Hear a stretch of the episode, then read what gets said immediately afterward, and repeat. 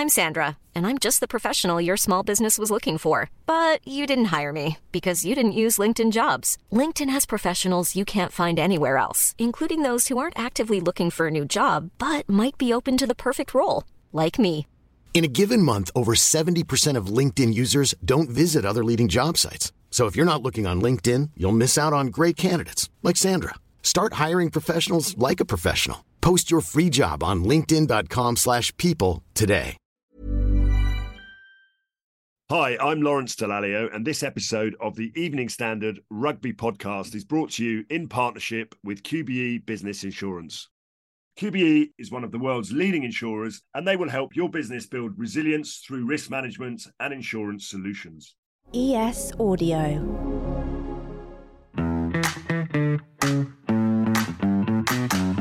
Evening Standard Rugby Podcast with Lawrence Dallaglio, supported by Fuller's London Pride, official beer of Premiership Rugby.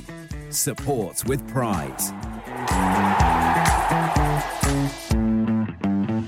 Hello, I'm Lawrence Dallaglio. Welcome to the Evening Standards Rugby Podcast, supported by Fuller's London Pride. I'm delighted to say that Sarah Elgan is back with us this week. Sarah, how are you? Good, thanks. I'm feeling better. You wouldn't have wanted me on the podcast last week. I was basically talking like that.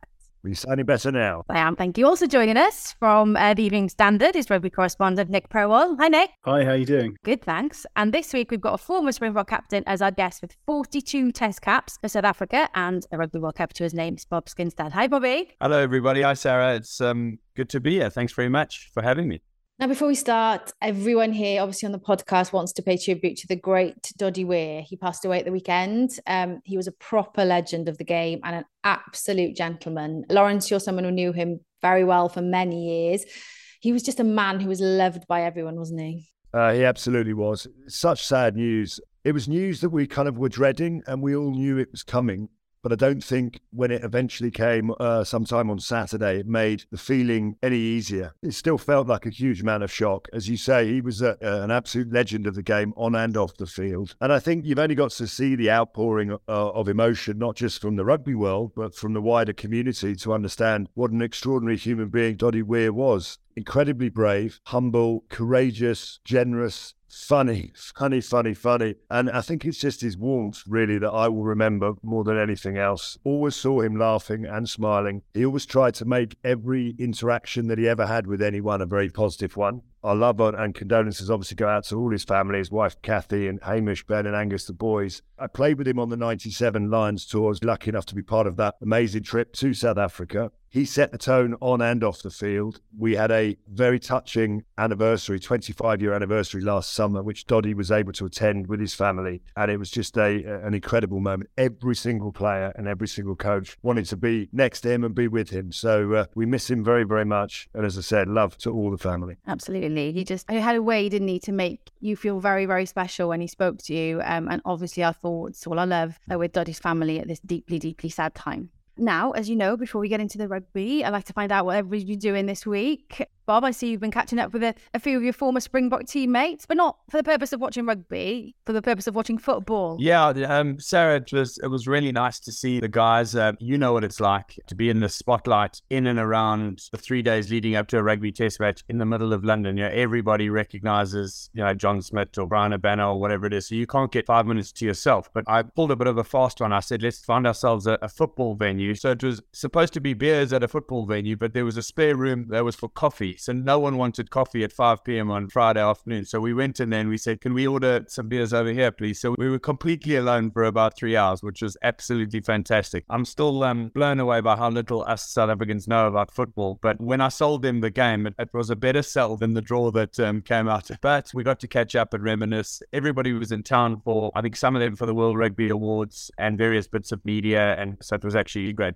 Lawrence, what have you been up to? Who have you been hanging out with this week? I attended something called the Sportsman's Ball. The room is packed full of uh, sports men and women from every single sport, and they honour one individual every year. Tends to be someone that is not just a legend, but a sort of legend's legend. Last year it was Usain Bolt. This year it was um, Dan Carter. So uh, we were all there to uh, celebrate the career of Dan Carter. And, you know, what a career he's had, really, as a and very humble kind of guy. So, uh, yeah, we listened to him on stage and then we had a fantastic evening. And it was a great night. And, and what a player as well. Yeah, what a player. and He doesn't age, it's really annoying. Nick, what does a top sports journalist do when they have a day off? Or do they have a day off? Yeah, a little bit of time yesterday. We just moved house, so I was in the loft trying to fix a gable wall. That was all.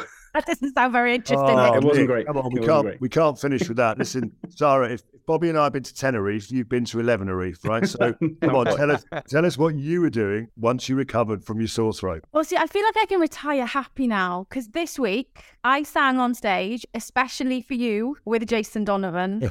I was basically a Welsh, three stone heavier, two foot taller, not as attractive Kylie, but I kind of still did it. And yeah, so it was amazing. And loads of money was raised for charity. So it was really good. Oh, well done, you. Well done. Shall we put some questions to our guests now then?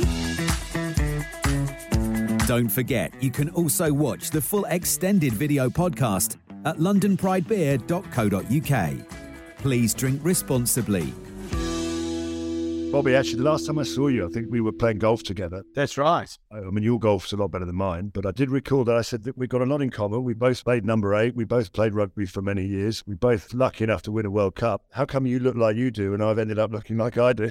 you, you- you get Well- nowhere near the breakdown, or are you just so good that you didn't have to go there? Lawrence, that's very easy to answer. I always played with someone like you who would go and fetch the ball, and then I would try and do something with it in the back line. Honestly, it's a great pleasure to have you here. I know you live here in the UK. We're going to analyse Saturday's game in a little while, but um, wanted to chat to you about your own career.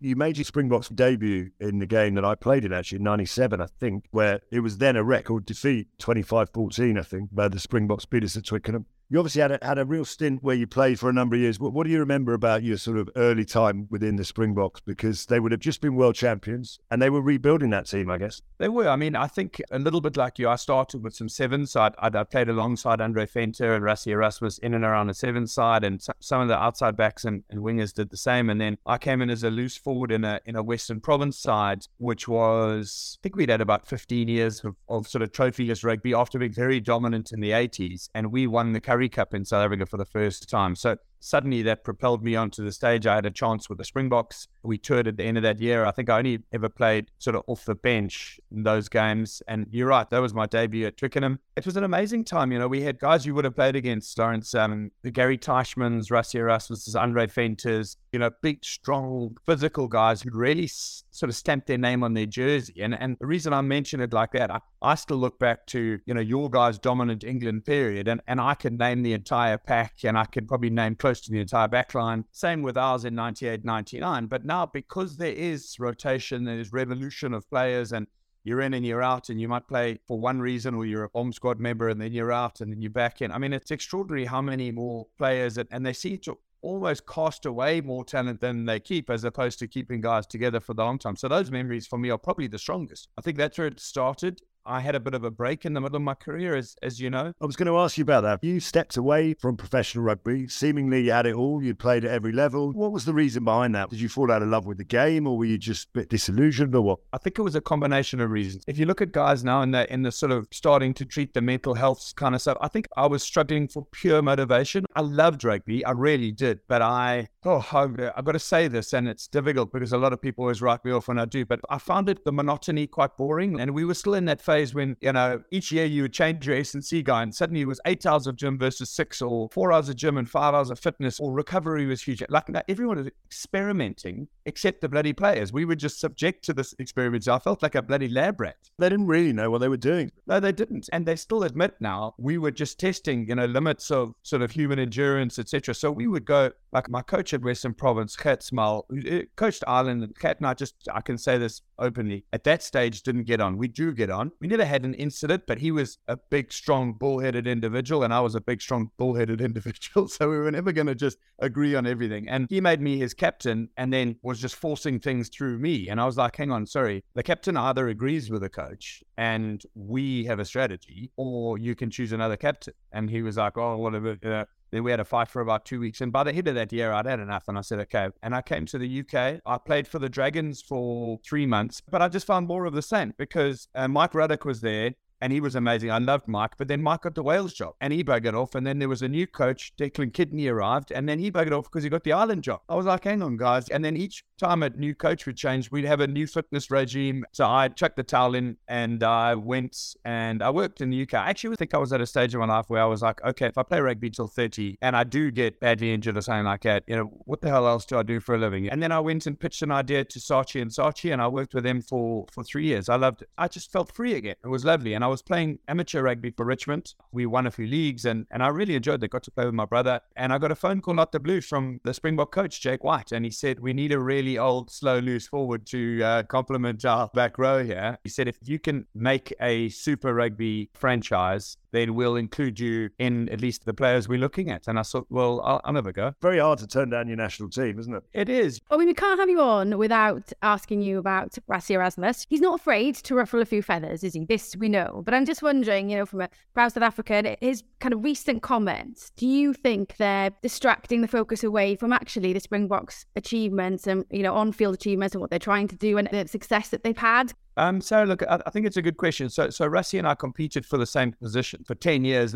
zero love lost, and I can I can say that honestly. Um, he's a bloody good guy, and he's a very intelligent, very hardworking, good rugby man. So we liked each other, but we wanted to whack the hell out of each other every time we played against each other. We played and lost finals against each other. We literally competed for for the same jersey for probably six years, seven years, and I like him. I don't think he's taken away from the victory at all. He he does have his own sideshow, and he will attract blame for that. I mean, Eddie Jones, who I've also worked with, has a platform, and his platform has been traditional media, and he plays it like the violin, and he's done it seriously well. I just wonder, Bobby. I think we all agree on Rassie's achievements as a player and then as a coach. He came in two years before the World Cup. He won the World Cup South Africa. I mean, the guy's a hero back home no doubt about that, and with a lot of justification. But you know, there's a process for criticising referees. I used to try and do it within the 80 minutes rather than outside itself.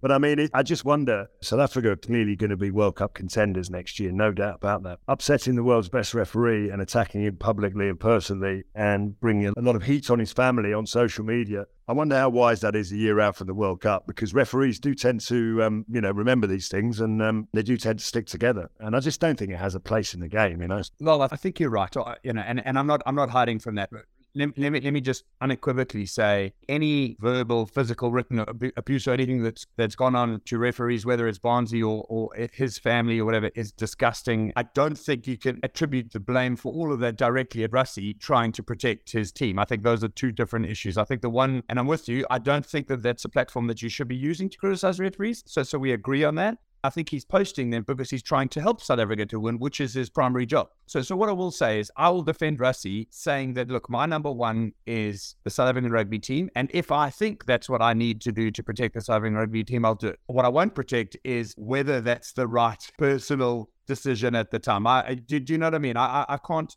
You look at his his internal coaching staff, how many people have moved on, how many people have moved away because of him being a horrible, vicious person? Zero. The players, they are unequivocal. He is doing what he thinks is best to help us win rugby games. And I can respect that. Okay, well, as you mentioned, you're in the UK now and obviously been here for a while and enjoying it. When you're not kind of working on the rugby. Bobby, do you, do you still enjoy watching it? I mean, do you watch the Premiership? Do you catch up on what's happening in Super Rugby? I've started enjoying it a lot more. I think I, I, I probably took a, a, little bit of a break and I was maybe getting a little bit fed up with Super Rugby. You know, it went from sort of Super 10, Super 12 to not so Super 38 or whatever it was. And, and I, I just wasn't enjoying the endless, meaningless games. I love the Prem. I've always watched the Prem and, and I love, uh, you know, how competitive it is. I, I love the level of rugby. I was catching up with Schalk Brits this, this weekend and and he was just saying, as a sort of a microscope for who's coming, you know, that's where your baptism of fire happens. You, you come through the Premiership as a quality player and you know you've got what it takes to at least compete to make the English side in particular. And, and I think that's been long standing in the Prem. And I think it's a, you know, they, they're sort of forged with fire, if you want. I must admit, I have enjoyed the South African teams playing some rugby over here. So really looking forward to the European competitions. I think those will be good, it'll be a bit different. And if they can play the level of rugby that they've been playing in the URC, the South African teams should be competitive and, and it'll be a bit different. Um, nothing better than a quick three day trip to Cape Town to go and watch your favorite team take on the Stormers or, or something like that. So we're I, not I, getting any of that though, are we, Lol? We've I've not had one of those in my fixtures coming up, which I'm a little bit not angry yet, about. Not yet. I'll, I'll, not Lol yet. will send the private jets and and, uh, and oh, Lol will go. Don't you worry about that. You'll get there. I definitely won't.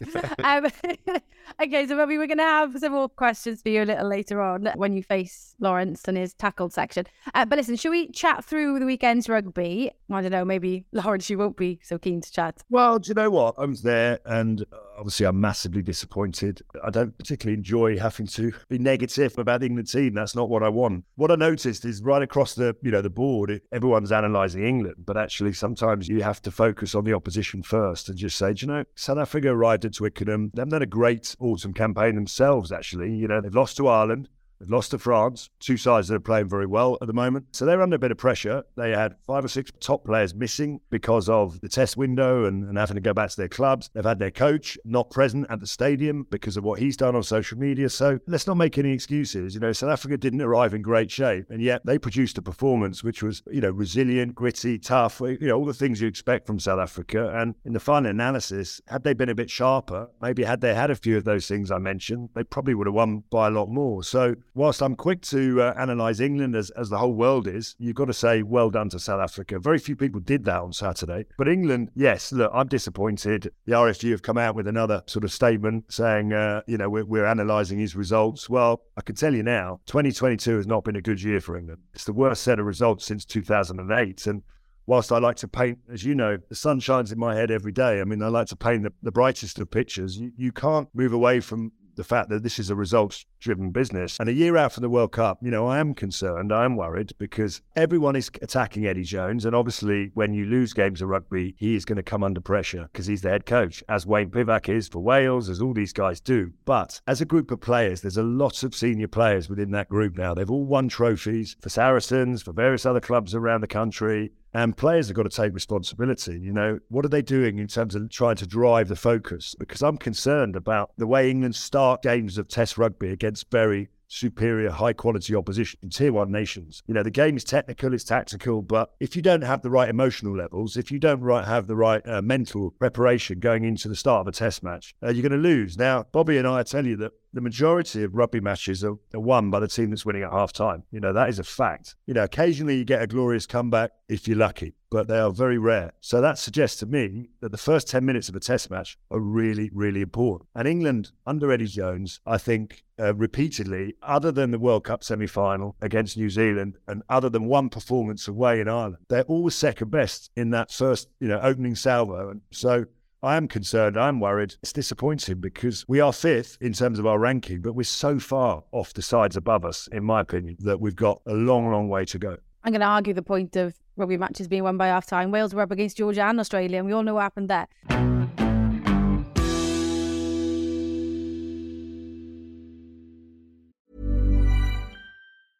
Hiring for your small business? If you're not looking for professionals on LinkedIn, you're looking in the wrong place. That's like looking for your car keys in a fish tank.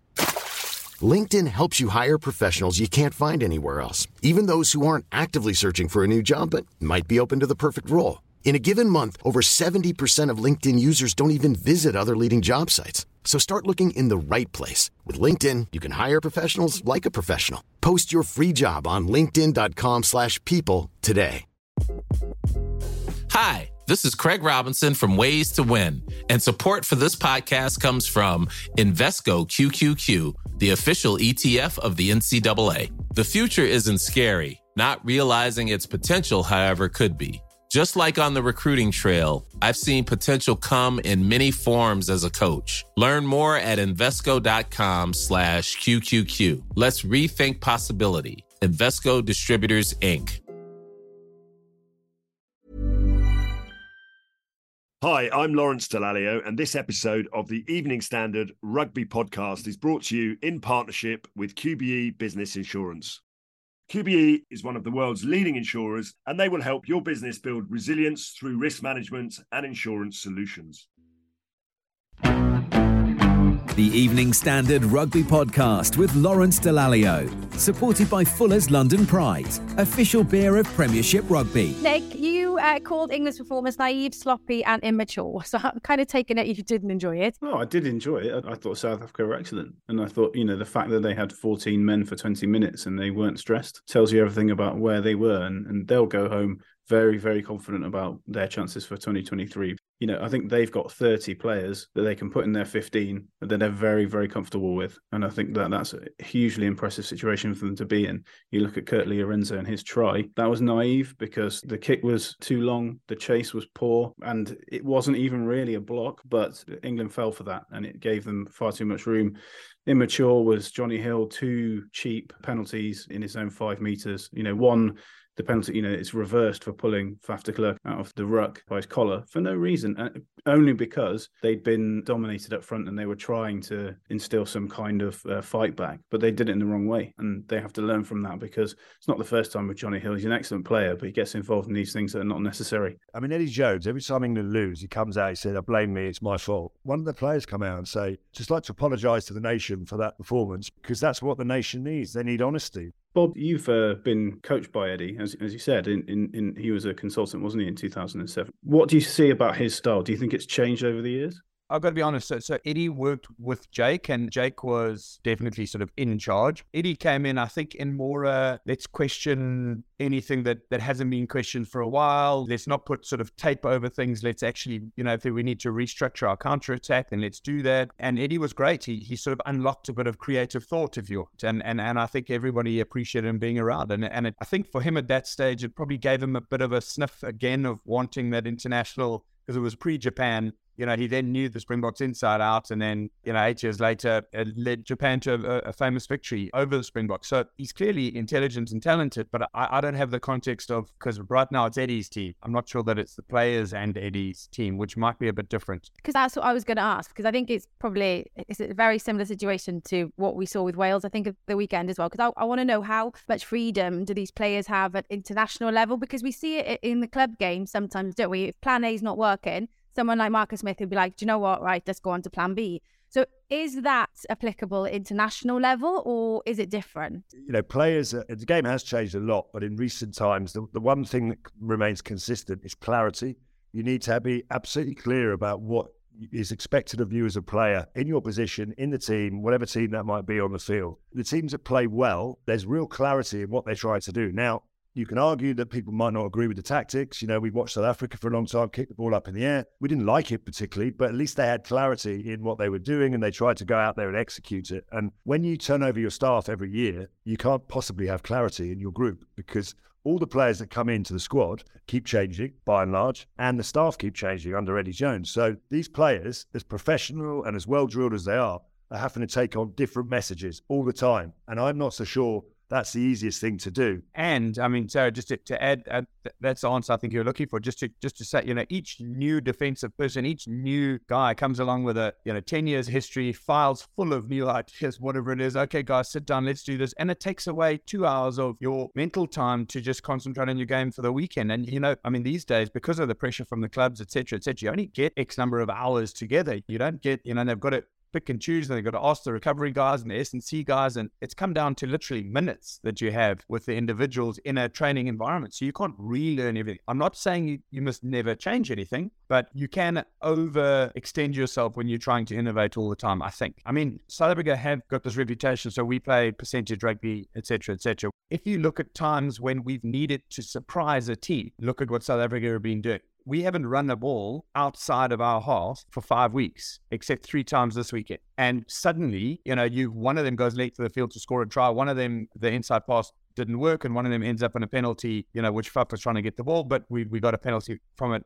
Anyway, I'm going, if Rassie's not got some masterful plan, how come against England, not expecting that at all, are we counter-attacking as the team who's supposed to kick absolutely everything? And I think that comes from player buy-in and from the staff knowing, okay, when we need to, we need to be able to you know, it's, it's not rabbit out of a hat surprise stuff. It's rabbit firmly in the trunk under the bed, but we'll pull it out when we need to. It's not, not going to be pretty to get there, but we might need it against this England side because they're going to expect to just dominate us up front. You know, they've changed their pack. They've put on supposed bomb squad onto the bench to come on. Okay, well, it's disrupted our way. So I think that's easier to do if you've spent this kind of amount of time appreciating each other, playing for each other, playing with each other. The one thing Rassie Erasmus came into this tour with absolutely no idea who his second best fly half is. Now he knows who his top four are. And as well, what you've done, I guess, over the last few weeks is, you know, and especially at the weekend, is, is you have kind of more different players in, blood youngsters in, but you've not forgot your DNA as well. well. They're not, they're not all youngsters. He No, doesn't know, like bringing okay. in a 38 year old loose forward. So there's hope for us lot. Sarah, do you think if we talk about England South Africa for long enough, we might have talked about Wales? Is that what you? That's I can see. see what you're doing here. 110%. I had one more question as well on Eddie, but okay, we'll move on then.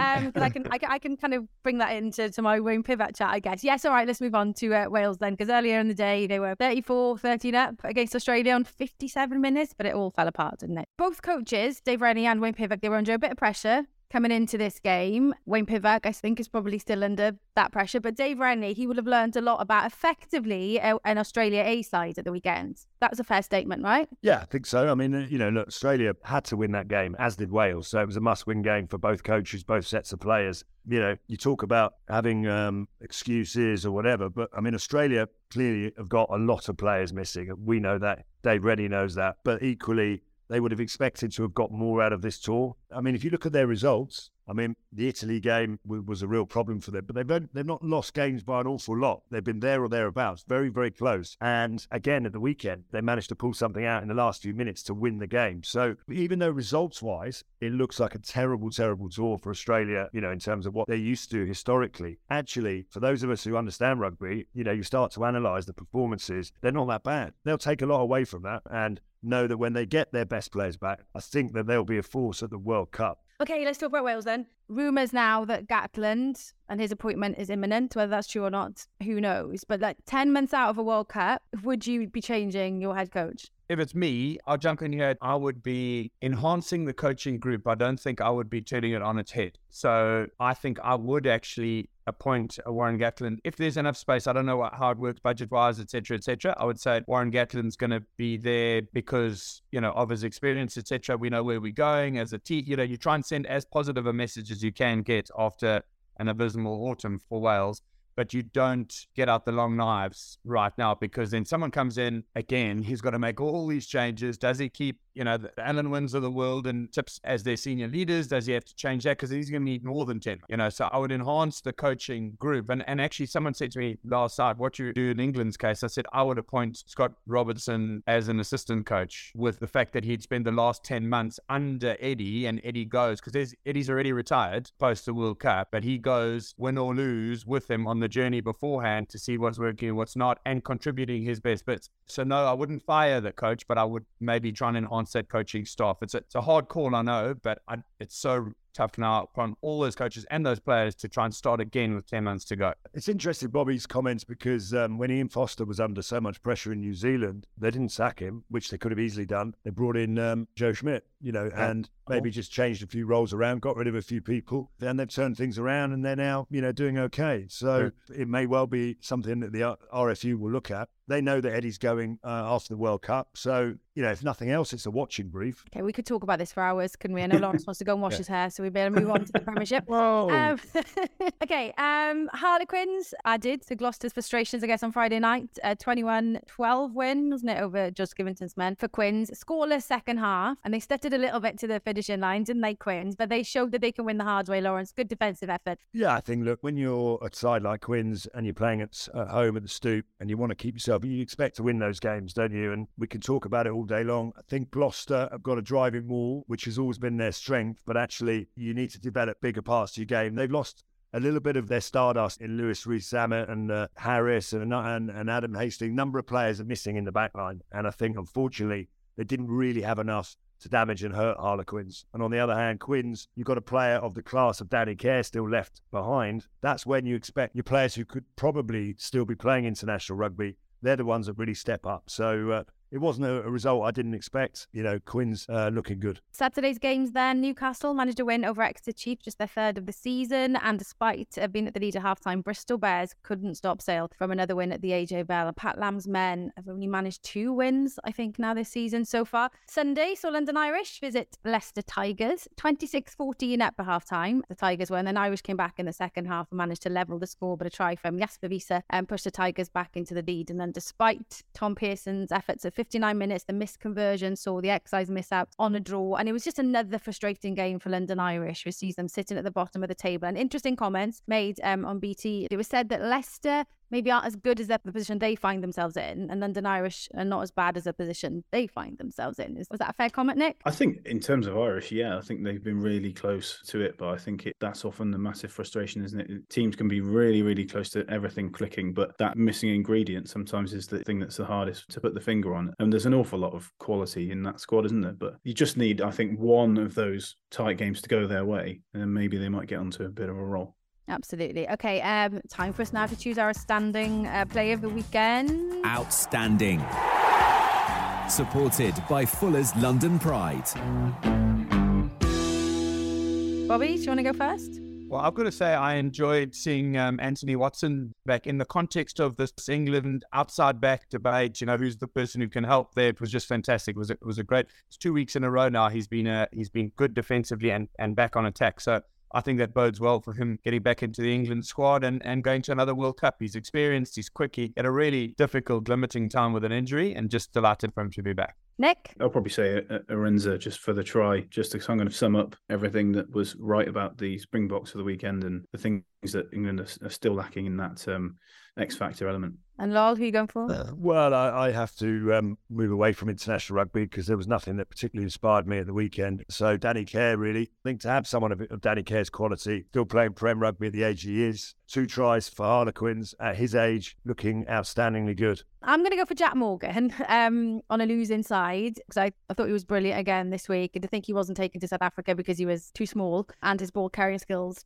not good enough. Yeah, I just think he's been class this autumn. And can I just have one more? Can I have two this week? both from the Welsh game. Uh, Mark Nawar Quanita the winger, the Australian winger. Like for me, he just epitomised that never say die approach the Aussies had. Anyway, I'm going for two. Okay, so let's take a look at what's coming up at the weekend then. In round 12 of the Premiership, um, Harlequins will be taking a trip down to the Rec to take on Bath. London Irish welcome Newcastle Falcons. Then you've got Gloucester, who will see Northampton Saints visit Kingsholm. And Bristol Bears will be facing Leicester Tigers. But before we finish, we've got a few more questions to put to our guests. Uh, Bob, it's time time to be tackled by Lawrence Dallaglio. Tackled. Supported by Fuller's London Pride.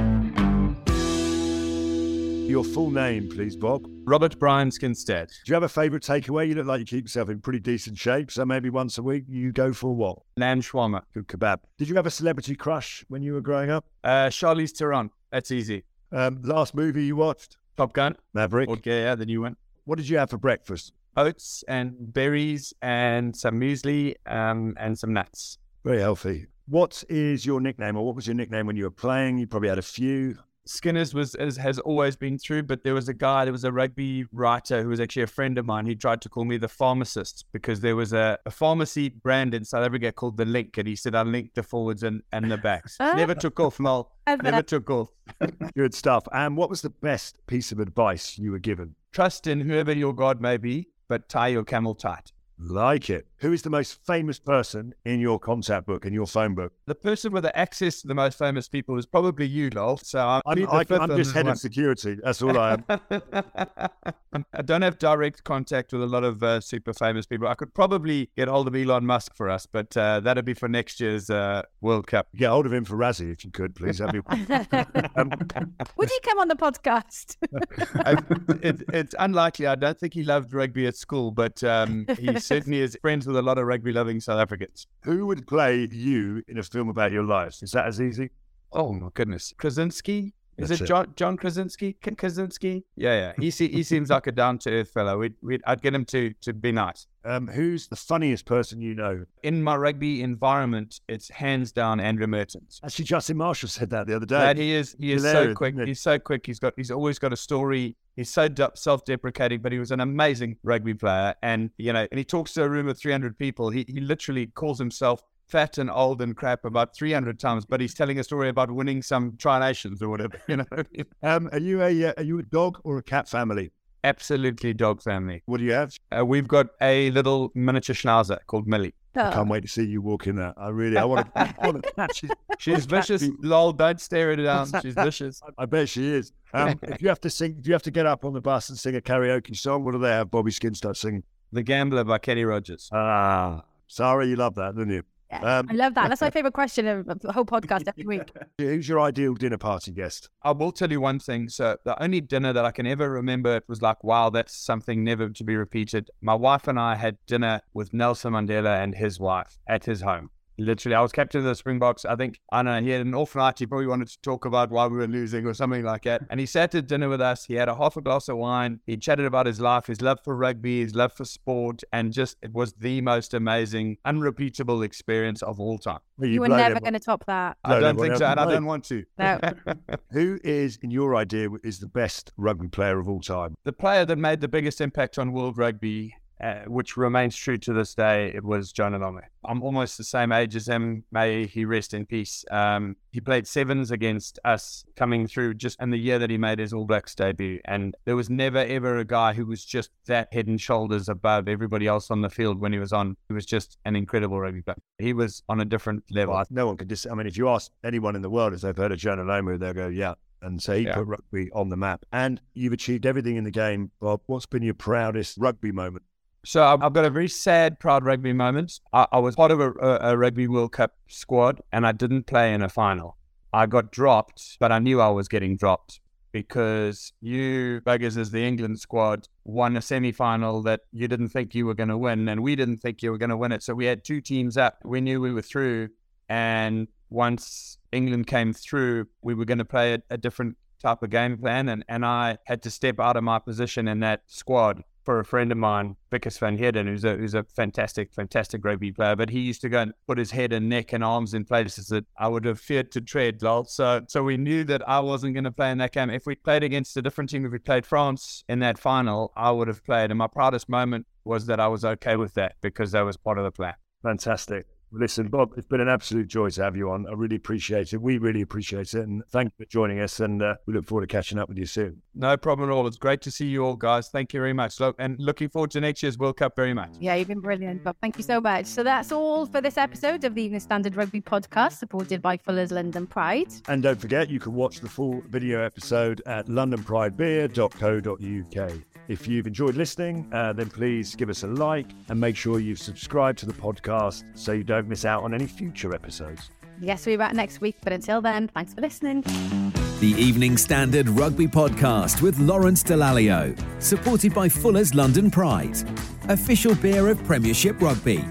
Support with pride.